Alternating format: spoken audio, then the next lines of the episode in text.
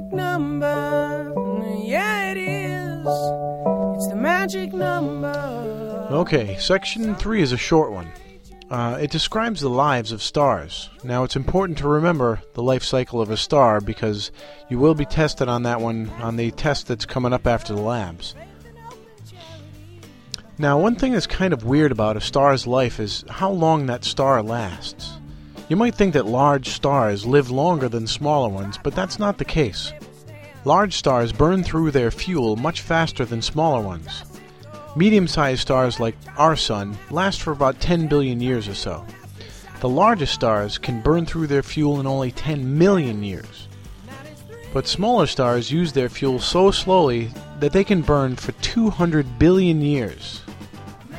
Now, it's kind of like cars. If you think about big SUVs, they have these big, huge gas tanks, but they burn through the fuel so quickly they don't get very far on that big tank of gas. Now, on the other hand, a hybrid vehicle, which would have a small gas tank, would be able to drive much further because it uses the fuel much more slowly.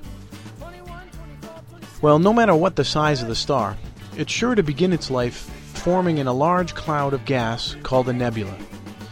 The gas in a nebula is pulled together by gravity and it eventually condenses and forms a dense ball of gas called a protostar.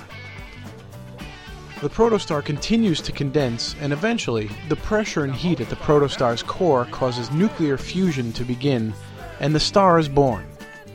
Now, nuclear fusion is this process where the nucleus of two hydrogen atoms will fuse together to make a helium atom.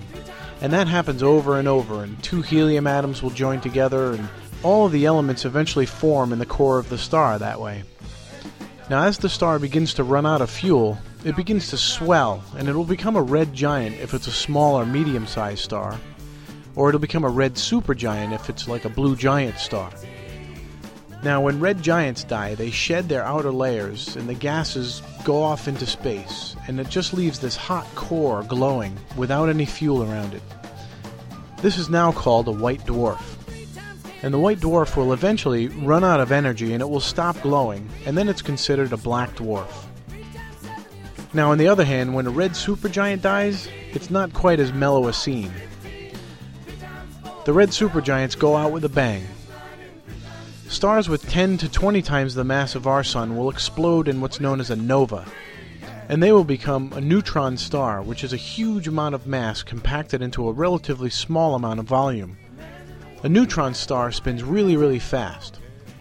Now, larger stars will explode into what is known as a supernova, and black holes form as a result of these.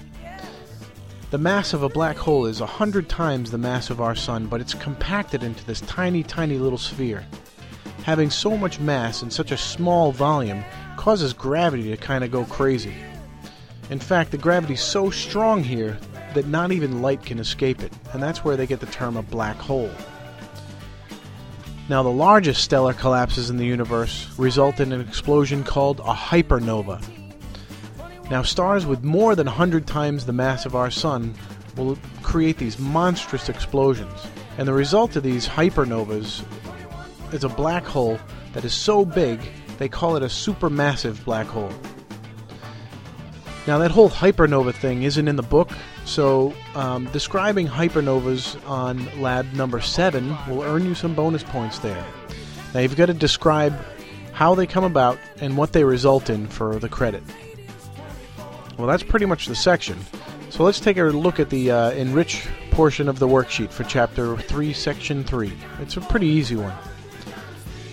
Now, one of the keys to success on this one is remembering that Figure 2 on the worksheet is a diagram of a three dimensional object. Think of it sort of like a tennis ball made out of fog, and inside the center of that tennis ball is a glowing pea suspended right there. You got that? Well, I guess if you do, you get a pretty good imagination. But anyway, uh, once you've done the measurements for numbers 1 and 2, think about how much gas each of the lines has to pass through. Now, think about when you're looking through fog. Remember, when you look through fog and you, and you see things that are up close, you're not looking through very much of the fog, so you don't see much fog. But when you're looking at objects in the distance and you look through a lot of fog, you don't see that object very clearly because the fog blocks your way. I don't know if that helped, but I think um, thinking about the whole fog scenario there with, with numbers uh, 4 and 5 might help you out a little bit. Well, good luck with that one, and tune into the next podcast for hints on Section 4. And that's magic number.